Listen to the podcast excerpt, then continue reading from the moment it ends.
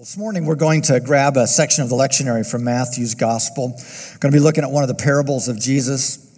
I'm always amazed at, at uh, every time I read a section of Scripture that I was just something that I was like, you know, a, a new, unique little nuance, uh, another thing that I don't know that I've ever seen, or something comes to my mind, and and I kind of have an analytical brain anyway, and so I kind of um, look at the detail of things, and I've always fascinated. I don't know if you've been, but Jesus oftentimes was speaking in front of the multitudes and where there were hundreds and sometimes thousands of people that he was talking to.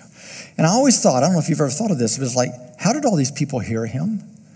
He didn't have a microphone. How, how did thousands of people, how did he stand and talk and people heard him? And any of you ever thought about that? I've just been curious. Well, a few weeks ago, we had an opportunity to get away as a family, and and uh, we grabbed, uh, rented a house on a lake, and it was in an inlet of a lake, and uh, we were way up on a hill, and it was just a nice opportunity for all the family to come in, and, and we're just we're getting used to having grown kids that are married that live in other cities and stuff, and and just kind of dealing with that's what that's like. We got up early one morning. I was sitting out on the back balcony, very peaceful, very quiet, and I just was looking for solitude. And all of a sudden, I hear this conversation going on. And two guys were talking about the fish that they had caught yesterday and what they were going to use for fishing today. And I was looking around, I was going, where are they? I thought maybe they were right under the balcony. And I looked there, I thought maybe they're at the house next door. And I was quite curious. So I just started walking around and going, where are, I mean, I can hear everything that they're saying. Well, I finally found them. They were out on the lake, they were hundreds of yards away from me. But I heard every single word that they were saying, and they were just talking like I'm talking right now. And it was interesting that the inlet of the lake, um, because of the water and because of where we were on the hill, it was a perfect amphitheater for, um, for their voices to travel. And so when we look at Matthew 13, that's probably what's happening here, uh, this kind of unique phenomenon that was taking place. That same day, Jesus went out of the house and sat by the lake. Such large crowds gathered around him that he got into a boat and sat in it while all the people stood on the shore. Then he told them many things in parables, saying, A farmer went out to sow his seed. As he was scattering the seed, some fell along the path, and the birds came and ate it up. Some fell on the rocky places where it did not have much soil. It sprang up quickly because the soil was shallow. But when the sun came up, the plants were scorched and they withered because they had no root. Other seed fell among the thorns, which grew up and choked out the plants. Still, other seed fell on the good soil, where it produced a crop, a 160 or 30 times what was sown.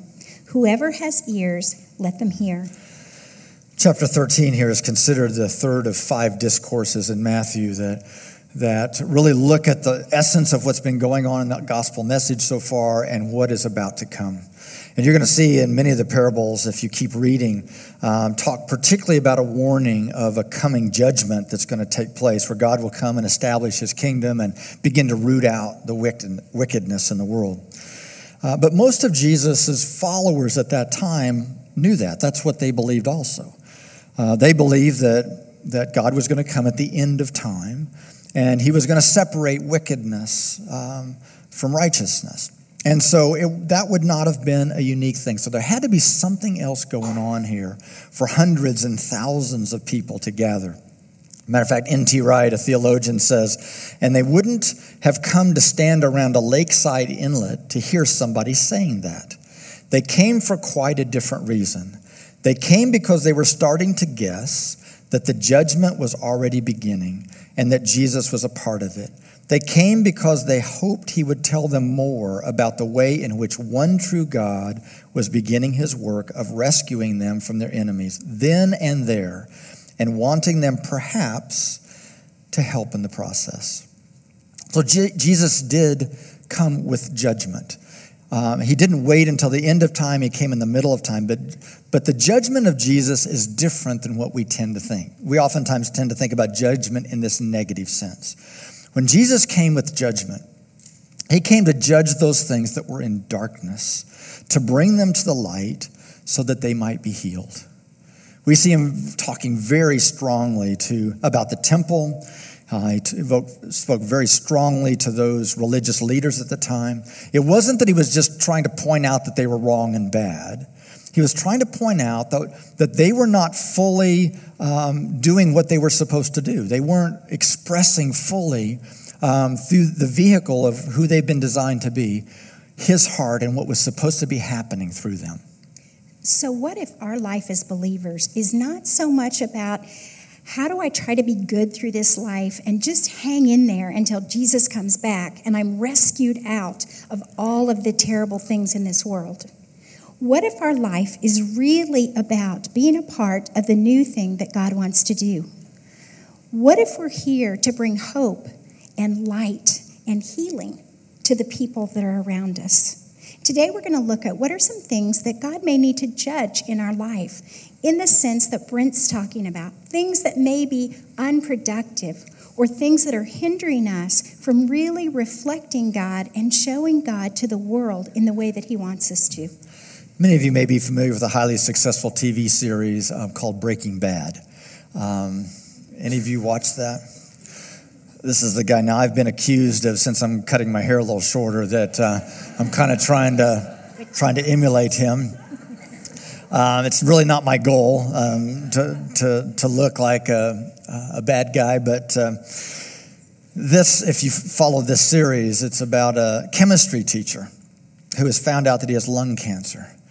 And out of his own fear, out of his own desperation, out of his own panic, he begins to turn bad. And immediately he tries to take life in his hand. You know, matter of fact, most sin in our life, most times when we slip across the line and when we fail, it's out of fear, it's out of insecurity and trying to take life in our own hand and get our needs met ourselves. Well, he goes on, and after you know one bad decision after another, week after week after week, uh, he becomes a drug maker and a drug dealer, and and I don't want to spoil it for you in case you're trying to get caught up on the deal, but basically, it doesn't go real well for him at the end of the series. Um, but it's a progression of decisions. It's a decision after a decision after a decision after a decision that he begins to turn bad um, and begins to go the wrong direction. For 30 years, we've sat almost every day with people who have very good intentions, but somehow have ended up with their life a mess. Nobody wakes up and says, Gee, I think I'll do some really stupid things to mess up my life today. It's a series of little tiny decisions that we make that lead us in the wrong direction. Matter of fact, studies tell us that uh, um, when we exercise self, exercise self restraint, that we have greater success at work, stronger relationships, and better, better mental health. So, if it's better to resist temptation, why is it so hard to do? Why does chocolate cake call my name? Why is it easier to stay in bed than to get up and exercise in the morning? Why is it easier to um, spend rather than to save? How come it's so easy to just slip into a conversation, into gossip? Well, welcome to the human condition. It's things that all of us struggle with. Paul says in Romans 7:21, "So I find this law at work, although I want to do good, evil is right there with me." For in my inner being, I delight in God's law, but I see another law at work in me, waging war against the law of my mind and making me a prisoner of the law of sin at work within me. What a wretched man I am. Who will rescue me from this body that is subject to death? Thanks be to God who delivers me through Jesus Christ our Lord. You know, why are we surprised that we struggle with things? When we look back in the Old Testament and you see all of the kings, do you remember that in Old Testament survey in college? And you would you would take the test and it would be good king, bad king, good king, bad king, good, good, bad king, good. And every time that you had to answer the question that said, why were they a bad king or why were they a good king? Well, they were a bad king because they'd gone astray and they were worshiping idols. And they were a good king when they pulled back away from those idols and they started following God we shouldn't be surprised that we're tempted to get off track. Jesus was tempted in the wilderness. So, how do we live in a way that we're in the world, but we're not of the world? How do we live in a way so that we are truly reflecting who Christ is to people around us? Once again, N.T. Wright says it this way He says, The point is a renewed, redeemed human race that is at last what God meant it to be the mirror in which the rest of creation can see who its creator really is and can worship and serve him truly. We mentioned that we hear these stories uh, almost daily of, of things that people have gone through and difficulties that they've gone through. We consider it one of the unique privileges of being a pastor and a counselor. And it's a privilege not because we just kind of get something um, out of hearing human tragedy, uh, but it's because when somebody has come to the end of themselves, and you know, we all come to the end of ourself, ourselves at some point. But when somebody comes to, to that place, all of a sudden the mask and the pretension and the cover up begins to fall away. And we all begin to face this real, honest desperation in our lives. We desperately need love and acceptance in our life. Matter of fact, all sin is, is trying to get that um, in the wrong place. Uh, I was meeting with a pastor years ago, and, and if I ever share these stories, it's not anybody that you would ever know. But uh, he was, uh, uh, he and his wife were leaders of a mega, mega, mega, mega ministry um, in the world. And he had fallen into sin, fallen into uh, an affair.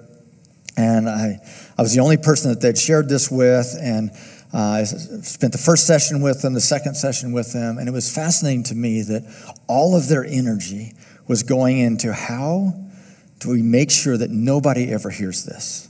How do we make sure that, that you're the only one that knows this? We don't want anybody in our leadership to know this. We don't, don't want anybody in our church to know this because it would, it would damage them.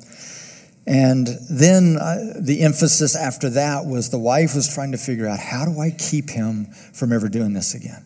And she had this idea. She thought, well, I just, I think I'm just going to get some of my leaders and, and we'll just kind of make it a thing in our ministry that he's never by himself. That I'll just always make sure that he has one of our leaders with him all the time. It was like we're going to put him in an armored car and just make sure that no temptation could ever come towards him. It was actually grieving me because it was all about how do we push this down, cover it up, and protect. And finally, I just said, guys, I, you called me for help, and I've got to tell you, I said, I said, you're focusing on the wrong stuff here. What if this brokenness is something that God wants to use in your life? What if, because of what you're going through, there's some things that God wants you to look at that can begin to develop some things and some heal some things in your life on why it is that you were vulnerable for this to this in the first place, so that you can be strong, that you can stand in the midst of temptation, no matter what is thrown at you, and be able to know why you're making the, the right decision.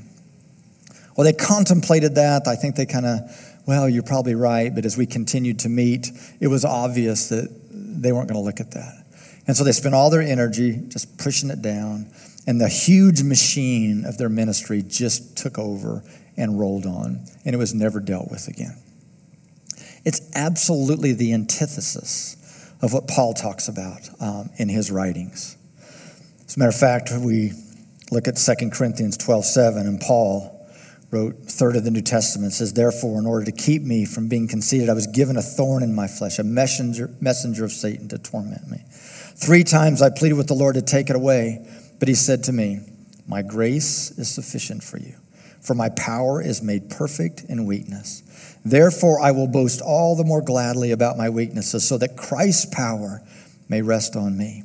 That is why, for Christ's sake, I delight in weaknesses, in insults, in hardships, in persecution, in difficulties. For when I am weak, then I am strong. One of the strangest statements in all of Scripture. His power is made perfect in weakness. When we think that we have um, things together, I can handle this myself, that's the point of pride that it's right before our fall.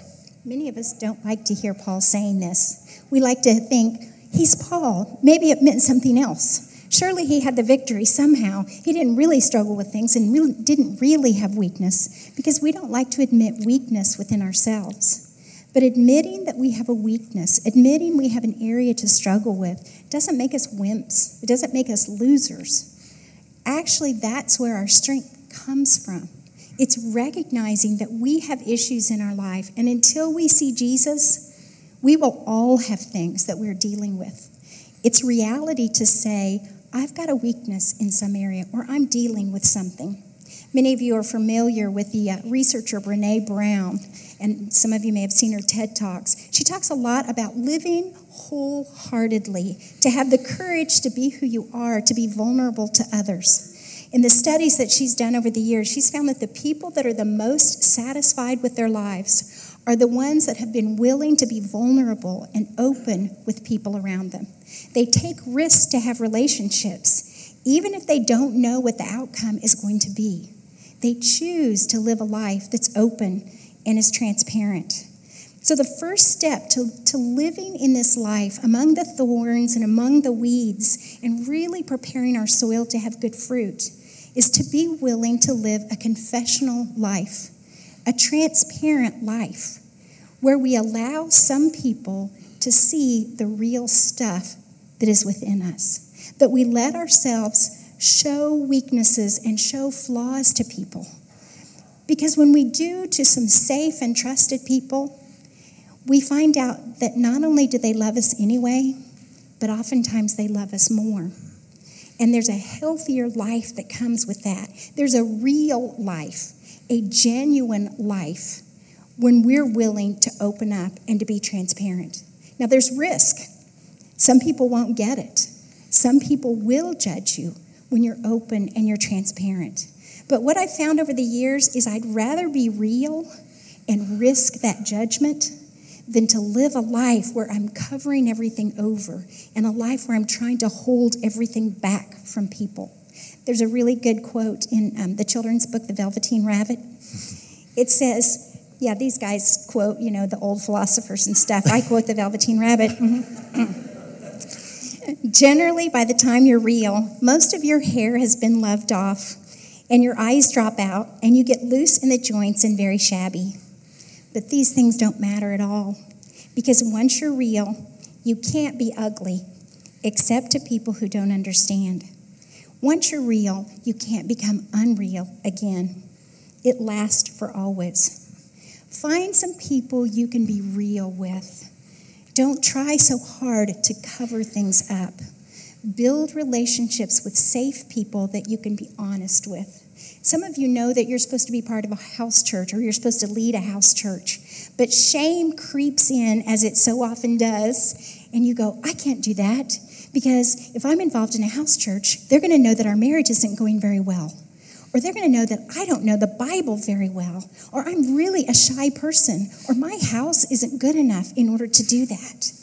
Take the risk and do it anyway. Open up and allow yourself to be a part of an honest and a real community. Transparency is also important in our closest relationships. We need to live lives where people can see what's going on in our lives my husband needs to be able to have access to my phone, to my computer, to be able to overhear conversations that I'm having with anybody in my life. My kids should be able to, to open up my computer and look at my history and see every place that I've gone without any concern. I should be able to go to lunch with a friend or go anywhere. And it will be okay if my mom walks in and sees me, or my pastor, or my best friends. We want to live lives that are open and transparent before everyone in our life.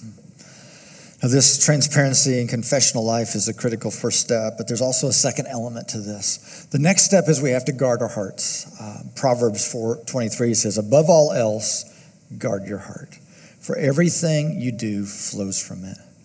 The idea of guarding your heart is, is really about setting boundaries in your life. It's setting these things that separate us. Um, it's what are things that can prevent us from harm and evil, and what are things that can protect us. You've heard the adage that good fences make good neighbors. Um, it's, it's really li- uh, eliminated a lot of, of squabbles between neighbors. Um, it gives you this perspective that if I want to plant a tree, I know whose yard it's in because I've got a fence line there. Um, it sets that to protect and, and uh, to prevent um, harm. Our skin, it keeps out bad stuff and it keeps in really important good stuff. And so, how do we establish boundaries in our life to keep us safe? And our boundaries are all going to look different from one another's because of our past, because of some things in our own life. You know, that's hard because we would really like to have a list of rules. It would be so much easier if I just had a list of rules of this is how to do it. Kind of like when you take a class, what do I have to do to get an A? What do I have to do to get a B? We have that human part of us that wants to have it all written down. That's where legalism comes in. That's what the Pharisees did. Here's the things you have to do to be good.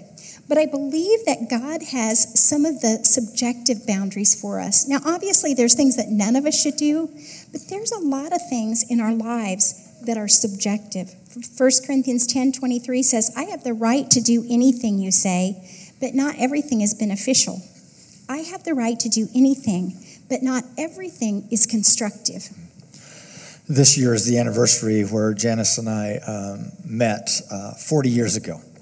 Uh, we were um, freshmen at ORU. Uh, we were three, and uh, uh, which was a miracle. It was a miracle, and so and so we kind of got to know each other the first year, and then we started dating our sophomore year, and pretty quick um, I was smitten I knew that this, this was the one. I wanted to spend the rest of my life with her. She was beautiful. She was amazing. She was bright. She was beyond anything that I could have ever imagined. And, and yet we wanted to wait until we graduated uh, to get married. And so that was, we were going to have pretty long courtship. And so it was going to be, it was a total of three years from the time that we dated and then actually were engaged. And, um, and, and I knew me. Um, and uh, I knew that when I was with her, I wanted to, I wanted to kiss her. I wanted to touch her. I wanted to, I wanted to, and. Um, um, but I, but I believe that that God was good God, um, and that when He said do do certain things, it's good for us, and when He says don't do certain things, don't do certain things, and it's good for us. That He that He wasn't just holding out, you know, holding out on our fun and you know dangling us, you know, in in misery. And so we really made a commitment that we were going to honor each other physically and, and not be intimate before we got married. And, and uh, soon after we were engaged, we had about a year and a half engagement. Um, a few months into that, I had to go to Janice and I said, okay, I, I don't want to hurt your feelings by this, but I, I just, I really have been convicted about something that, because I, when, when I start kissing you, um, there's like a switch that goes on, and there's something that just says go, go, go, go, go, and and I just know me. I, I know I know I if I get started, I just I can't stop. I, I mean, I don't, my brain goes to mush. I just I've lost it, and so I literally need to. Now I can hold your hand when we walk across campus, but the most I really can do is this. Now, fortunately, we were at ORU and we had to say goodnight every night and go to separate dorms, okay?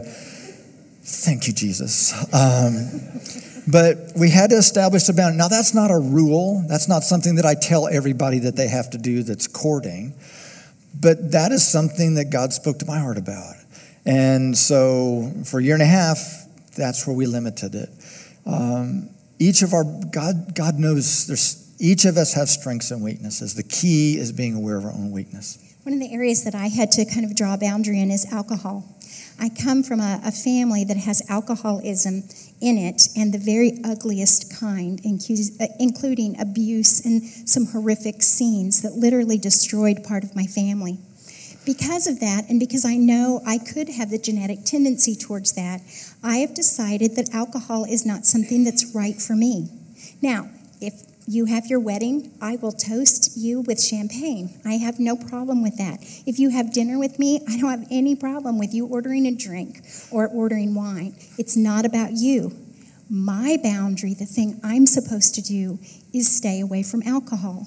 And I was influenced by it many years ago um, when I listened to one of those sermons in college that you roll your eyes at at the time and then you remember it for 40 years and you go, oh, maybe that was a good one. Um, but it was Oral Roberts, and he was telling this story of a stagecoach driver. And this man actually was interviewing for stagecoach drivers. And the first man that he interviewed said, I can drive the stagecoach within a foot of the cliff and not go off. And the second man he interviewed said, I can drive the stagecoach within six inches of the cliff and not go off. And the third man said, I can drive the stagecoach within an inch of the cliff and not go off. And as the man was finishing his interviews, he saw a man kind of sneaking out of the back and he said, Sir, where are you going? And he said, Well, I just realized I don't belong here because when I drive the stagecoach, I stay as far away from the cliff as I possibly can. And he said, You're the man I want to hire. And I realized in this area of my life, since I've become addicted to Dr. Pepper at one point in my life,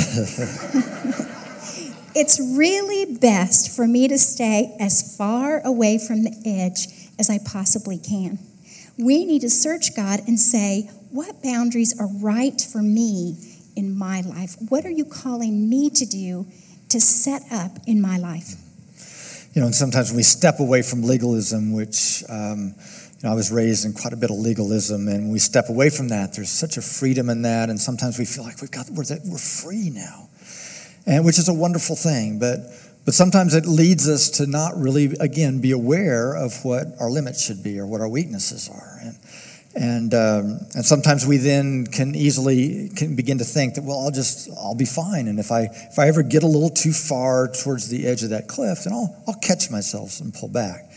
Again, we do a lot, a lot of premarital counseling, and we have, uh, when I'm talking with couples that, again, are trying to honor uh, the same things we were trying to honor and wait uh, for physical intimacy until they're married and uh, until they're married. And I said, to really be able to do that, you have to understand how God designed us and how sexuality works.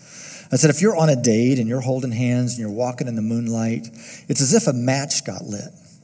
And a match has some heat to it but it's not overwhelming. You can pretty easily blow that match out. But if now um, we're going to, you know, after our date, we're going to go, hey, let's go back to your place and kind of cook up a dessert. And your place happens to be a private place with just the two of us. Well, the match just got dropped in a wastebasket full of paper. And whoosh, all of a sudden we've got more heat. Now, that could still be put out with some water or flip the wastebasket over.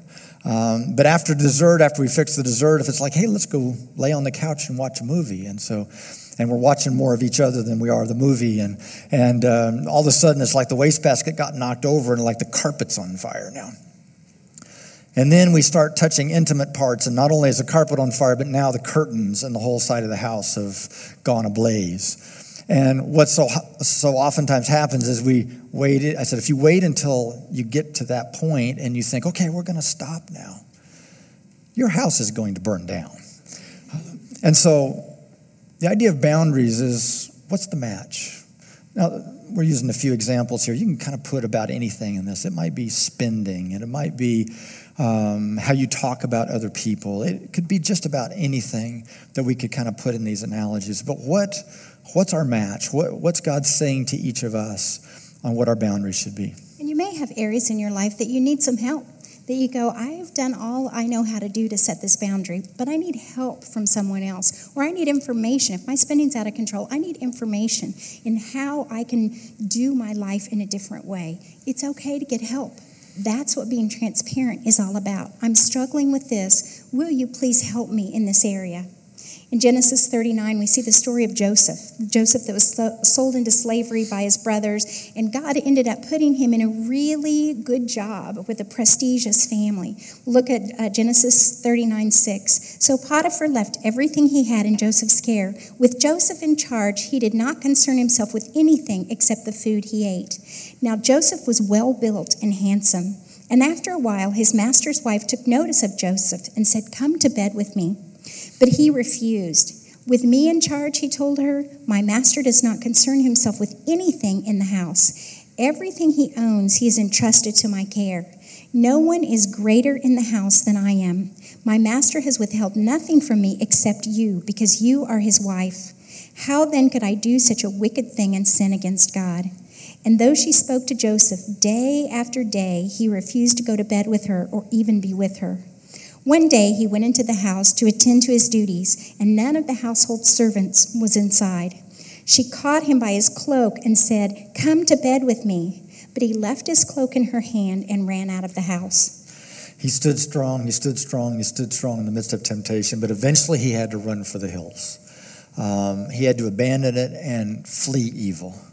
One of the things about setting boundaries is sometimes there are some negative consequences because that that act on Joseph's part was actually the thing that got him thrown in jail.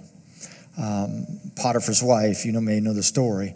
Uh, she made up the story that it was actually Joseph coming, uh, um, coming against me or coming on to me, and so throw him in prison. He got thrown in prison. But because of his faithfulness, because of his willingness to honor God in that, God even used jail. That actually, prison actually became the vehicle that God um, used to pull him then out of jail and put him in uh, a high position in Egypt. So don't be surprised if you set boundaries in your life that some other people may not understand it. You may get some negative feedback from it. It may have some, uh, maybe some difficulties um, in the midst of setting boundaries. I work a lot with um, couples where uh, somebody's been involved in an affair and and the person that actually has actually breached trust and has actually stepped outside of marriage oftentimes feels bad about the person that they got involved with. They feel um, they feel they care about them. They said, I actually misled them and led them into this. I was part of that, and I, I want to make sure that they're okay, and I need to check on them. Uh, and I say, you know what? You are two people out of seven billion on the planet. There are 6,999,999,998 other people that God can use to take care of that person. You're now disqualified. Um, you have to set a boundary in your life and trust God. And so don't be surprised when we set boundaries that it, it's not the easiest thing to do. But aside from what God wants to do in our lives, remember He brought us here as His people so that we can do good in the world so that we can reflect Him and we can bring hope and light to people around us. When He tells us to visit the, the uh, widows and orphans or to see those that are in prison or those, those that are sick, it's not so we look impressive. It's not so it's like, gosh, aren't we awesome? It's because we are bringing good into the world. And when we bring good into the world, when we bring hope into the world, we help crowd out the evil we help crowd out the darkness. I've always loved the saying, don't curse the darkness, light a candle. Now, the world will not be totally restored until Jesus comes back again. But we have the opportunity to bring more good into the world by living whole and healthy lives and doing the things that God has called us to do. In one of my gardens that's alongside my house, I have Shasta daisies, and I love them because they're so bright and cheerful, and people can see them when they drive by. But one of the wonderful things about them is they multiply year after year, and they're so thick that as they multiply, they literally crowd the weeds out of the garden. That's what we're called to do. We're to multiply and to grow in good for the world so that we help crowd out the darkness and the evil that's there.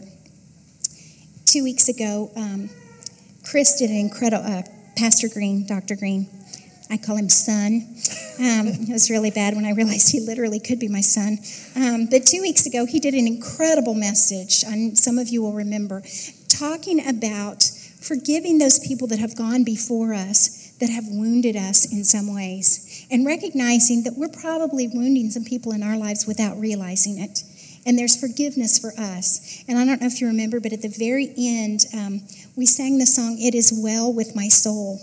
And as we were singing the part that said, um, My sin, not in part, but the whole, was nailed to the cross, and I bear it no more. Praise the Lord, praise the Lord, O my soul.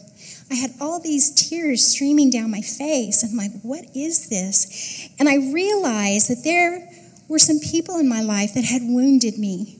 And I had forgiven them for that. I had even gotten to the point where I had, was okay if they didn't have punishment for what they'd done. I'd released them for that. But what I realized is I hadn't forgiven me for some of the bad thoughts and some of the bitterness I had towards them before I forgave them, and things that cropped up from time to time in my brain. Somehow I could let them be forgiven, but I couldn't let me be forgiven. And I had to realize my sin, not in part, but the whole. It's nailed to the cross, and we bear it no more. Praise the Lord. Praise the Lord, oh my soul. As we've been talking, some of you guys may have had some things that have come up in your mind things that you've done, things that have been done to you, some ugly things that have come up in your brain. I would encourage you to bring that as we come to the table. Allow those things to be nailed to the cross. Christ died for you in your stuff. You don't have to carry shame. You don't have to carry condemnation. He died for you. So let's see it nailed to the cross. Let's walk on together, forgiven, setting new boundaries, transparent, and living a whole and healthy life with Him. Why don't you stand to your feet this morning? Um, thank you for your patience as we've run over a little bit this morning in this service. Uh, if we could throw that scripture back up that we started the service with, you may not have been in here when we started with this, but this is the prayer of David. And I, I'd like for us to just, as we uh, prepare to come to the table, let's just uh, pray this together once again. Search me, O God, and know my heart. Test me and know my anxious thoughts. See if there is any offensive way in me and lead me in the way everlasting. God, we want to be your people. Um, we want to be about your business. We want to be lights in the world.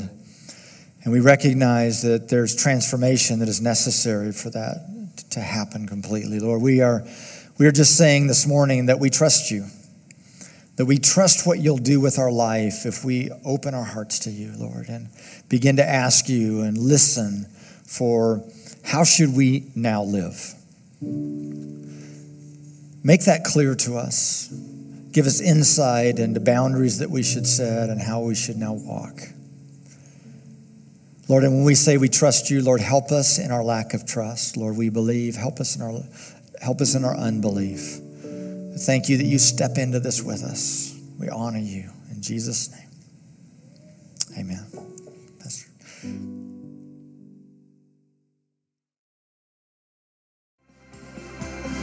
Thanks for listening to this message from Sanctuary Church. If you're in the Tulsa area, we invite you to attend one of our weekend services at 5 p.m. on Saturday, 9 a.m., or 11 a.m. on Sundays. And if you would like more information on who we are and what we're about here at Sanctuary, or to give online, please visit our website at sanctuarytulsa.com, or you can download our mobile app from the App Store or Google Play. We hope you'll join us again next time, and have a great week.